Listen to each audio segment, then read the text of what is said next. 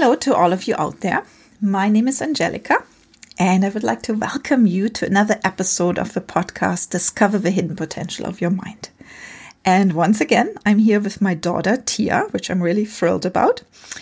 The topic we will talk about today is our inner critic voice, which we all have inside us, and how we can transform that voice. So, thank you for joining me again, Tia. Of course. I'm excited to be here. You wrote a couple of articles about the inner critic, right? That's right. In 2016, I wrote an article called Inner Critic, Friend or Foe. And I also recorded this article in an extended version for this podcast, I think a year later in 2017. So you can listen to that as well. It will give you other information and what we're going to talk about today. In that original article and podcast episode, I'd mentioned some ways of us achieving separation from the inner critic voice that we all have inside us. And today, I would like to elaborate more on one of the ways of getting separation. And that's cultivating a loving inner voice, like a loving parental voice or an inner champion to outbalance the critical one. And because people don't know how to do that. I've also recorded a meditation to help you develop that loving inner voice. That sounds cool. So, are there any tools that people can use themselves that you're going to share? That's exactly my intention. Okay, uh, where do we start? Um, let's first of all examine how we usually react to the critic. Uh, what do you think are some common ways of trying to deal with the inner critic, or how do you deal with your inner critic? I usually try and ignore it. Yes, and ignoring it just trying to be positive, that's a typical response. But it's one of those responses that doesn't work very well.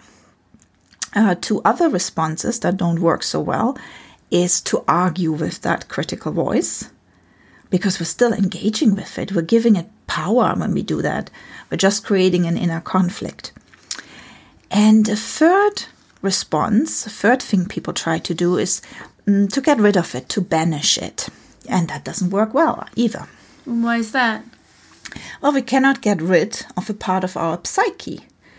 Even if that voice goes underground for a bit, it's sure to come back up again. And most likely it will come back up even with more power. And the reason for that is that in its own distorted way, our inner critic is actually trying to help us. It's a part in us that's trying to protect us. And as a protector, as a protective part, it um, has a lot of energy and will come back up. So instead of battling with it, we can discover what it's trying to do for us and create a positive connection with it. Because when we begin to appreciate its efforts and we treat it with respect, this part in us, that part begins to trust us and then we can create a cooperative relationship with that inner voice and we can actually transform it into a valuable resource.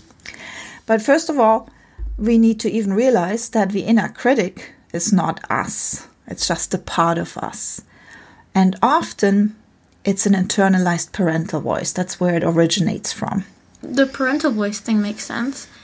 I heard an, an analogy a couple weeks ago that compares the thoughts that your parents put into your head to a seed and then what you do with that seed when you grow up is you end up watering it yourself so it can flourish in your mind even once you've come into adulthood. Is that what you meant by the internalized parental voice? Oh, I love that analogy. Thank you for sharing that. Um, you're really right. This seed is this is how it works.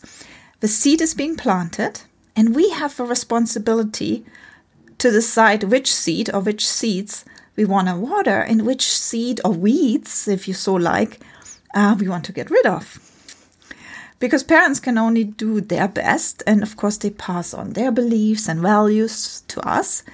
And instead of blaming our parents for how they've raised us, or in this case, criticized us, we can take responsibility for our own beliefs and thoughts and emotions and our own issues and we can make changes, for example, to that critical inner voice or critical inner voices. So the inner critic is a mix of what we've been told by parents, other relatives, caretakers, teachers, society at large, And just like those people usually meant well with their criticism and warnings, so does this inner voice. It's trying to protect us. What is it trying to protect us from, though? Um, it's trying to protect us from judgment or rejection. It's trying to get approval for us. Uh, for example, it might convince us that we have to be perfect to get approval or we have to achieve something to get approval. It's also protecting us by preventing damage. What kind of damage? Uh, for example, preventing us from uh, making choices which are unhealthy or choices that are just not good for us. It's also trying to keep us safe from attacks. For example, by keeping us small and invisible instead of daring to do something new. And in some cases, it's even keeping us from acting like a parent when we had a parent that didn't take good care of us as well. Let's say, for example, we uh, grew up with an angry parent or a selfish parent. So then we might have an inner critic who keeps anger or selfishness pushed down. But any trait, any character trait we try to disown still continues to fester underneath the surface. Wow, it sounds like the inner critic has a lot of different functions. Yes. And that's why I want to introduce you to different types of critical inner voices. And Jay Earley and Bonnie Weiss have written a book, and they distinguish between seven types of inner critics. Actually, they've written several books. but I want to talk about those seven types that these two authors mention. So the first one is the perfectionist inner critic. What do you think that type of critic is all about? Probably what the name implies. Everything needs to be perfect, and if it isn't, you judge yourself for it? Yes. It tries to get us to do everything perfectly. So that can then make it difficult to finish projects or even to get started on a project.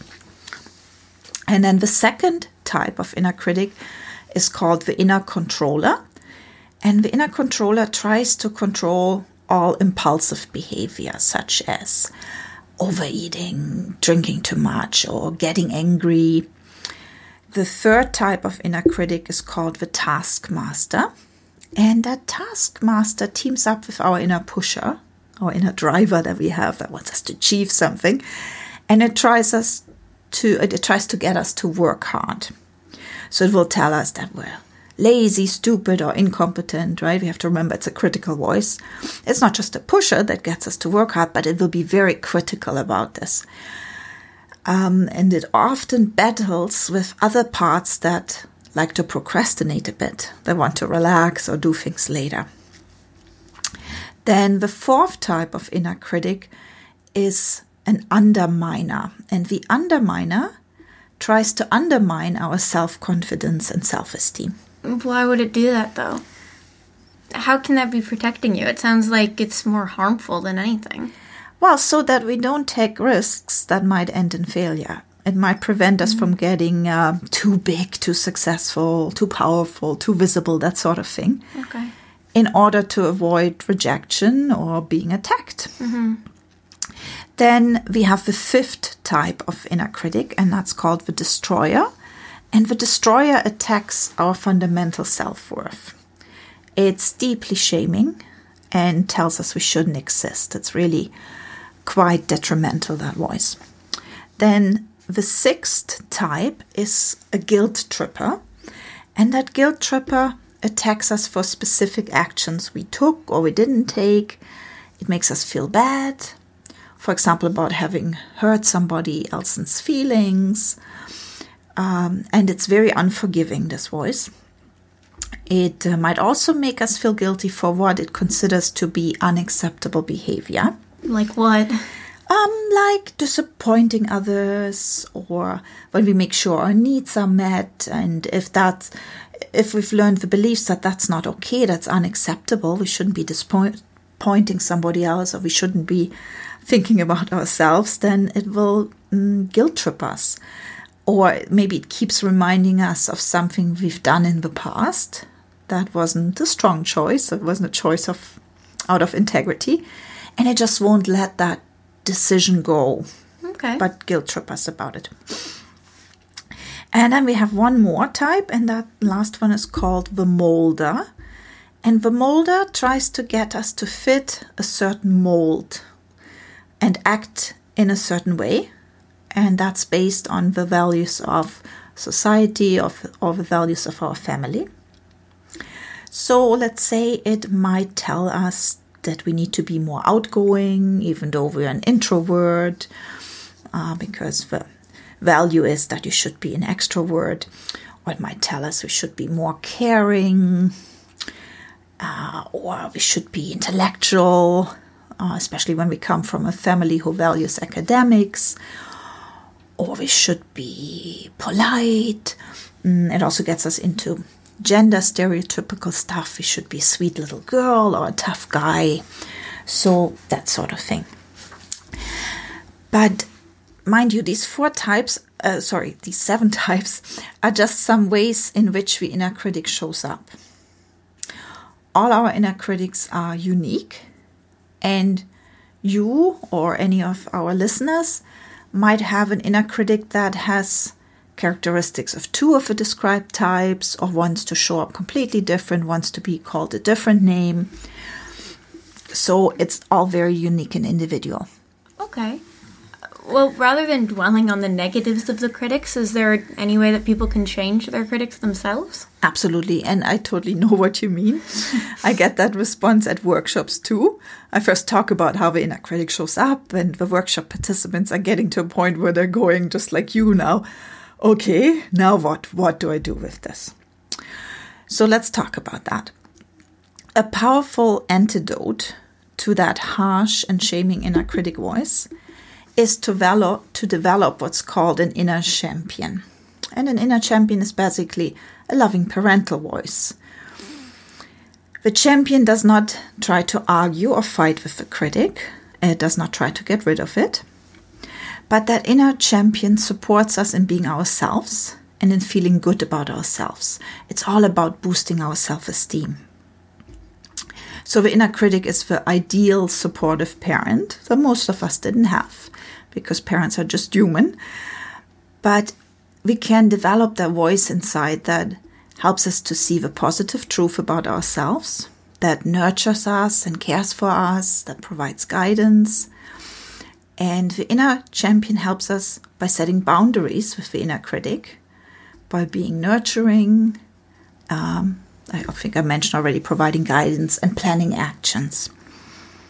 So, in response to those seven types of critics that I mentioned, there are also seven types of inner champions. So, let's start again with the perfectionist. Uh, do you want to take a guess what an inner champion would say when the inner critic wants us to be perfect? Um, stop it! You don't need to be so perfect, silly. Uh, well, the inner champion is actually a loving voice. So, yes, it will remind us but in a kind way, not by scolding us, but more by pointing out lovingly that most jobs just need to be done well enough. They don't need to be done to perfection. Because this champion has the wisdom to know that it's also important to go with the flow and let things evolve rather than trying to get everything perfect. So mm, you can imagine it a little bit like yeah, somebody who's really down to earth, going with the flow. Um, it allows us to be a learner who doesn't need to know everything right from the start. Um, so the, the, this champion understands what a rough draft is and that we can start with a rough draft of something. It uh, might remind us that it's human to make mistakes, that it's okay to make mistakes, that it's okay when things are imperfect. And it supports us to create balance in our life so that we can also rest and enjoy life. Then the second one we had was the inner controller. What does the inner controller do again? It tries to control impulsive behavior like eating unhealthily, drinking, or getting emotional or out of control, right? Yes. So, in response to the inner controller critic, our inner champion reminds us that our feelings and needs matter. It might remind us to explore what is actually going on underneath an addictive behavior, right? If we want to eat impulsively or drink on a regular basis and too much, or so whatever distractive um, behavior is going on, it will remind us to ask what are we distracting ourselves from? What is it we really need? So you can imagine that champion a little bit like a yoga teacher that supports us to be centered and in touch with our body so we can follow our body's signals and that naturally brings more moderation. Um, so it supports our need for healthy pleasure and for sensuality in life. So then the third one we had was the taskmaster. And I have a pretty strong taskmaster critic, that voice that's not happy with us unless we've accomplished something. And I think you you do too, right? Yeah, I, I feel like I wasted time if I'm not productive. That's why I hate long vacations where I don't have much to do other than sit around at home. Even if I do need to relax, I just feel Mm-hmm. yeah. Yeah, sounds like we should work on developing an inner champion for you that can remind you that it's okay to relax as well. Because when we have a strong taskmaster critic, our inner champion actually has a two sided approach. It will help us to work efficiently and accomplish something. That's important, right? That's valuable. But at the same time, it will not expect that we need to overwork, that we need to keep going, going. It recognizes that we're just perfect the way we are, independent of our accomplishments. And it even believes that we're Superman or Superwoman and that we can easily achieve what we set out to. So it recognizes our strengths and special qualities and gives us self confidence. The fourth type we talked about was the underminer. Do you remember what that one was all about? It holds us back from taking risks and doing new things, right? Mm-hmm. It it wants you. It wants to prevent us from getting too successful or too visible, so that you avoid failure. That's right. The job of a champion in the face of that underminer critic is to discern when there is real danger, when we shouldn't go out and uh, attempt something and be visible, and when there isn't. So it becomes our cheerleader to venture out and succeed. It will really cheer us on. It understands that we have many more inner and outer resources than when we were a child. Because, of course, these inner critics have been around a long time. They've been around since childhood. They originally um, developed these critical warning voices for us to protect us when we were younger. But the champion can recognize that we're actually grown ups now, that we can handle being visible, being large, being out in the world. Um, it holds a vision of us being smart and creative and able to make a mark on the world. Then the fifth one that we talked about was the destroyer. And in answer to the destroyer critic, our inner champion affirms that we have a right to exist, that we have a right to feel what we feel, to set limits and boundaries, and to be powerful. The inner champion nurtures us. It's one of the most nurturing ones. It loves us, it cares for us, it has great compassion, it wants us to feel good and whole.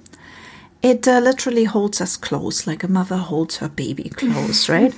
And it tells us how precious we are. And sometimes the destroyer inner critic has turned some anger or aggression inward against ourselves, right? So the champion redirects that anger toward where it belongs. It reminds us that we have a right to be angry when someone else has hurt us or neglected us. Okay. So we've got two more. The next one, number six, is the guilt tripper. What do you think our champion can do for us with the guilt tripper critic? Um, maybe to encourage us to let things go, forgive ourselves. Mhm, yes. So, in the face of the guilt tripper inner critic, our inner champion supports us in feeling good about ourselves and about our decisions or actions. And it puts things into perspective. It shines a light on our intentions and motivations.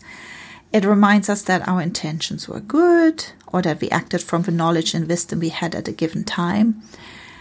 It might remind us that we are a good person at heart and that also that our behavior is separate from who we are so that we can let go some of the past behavior we're not so proud of. Mm-hmm.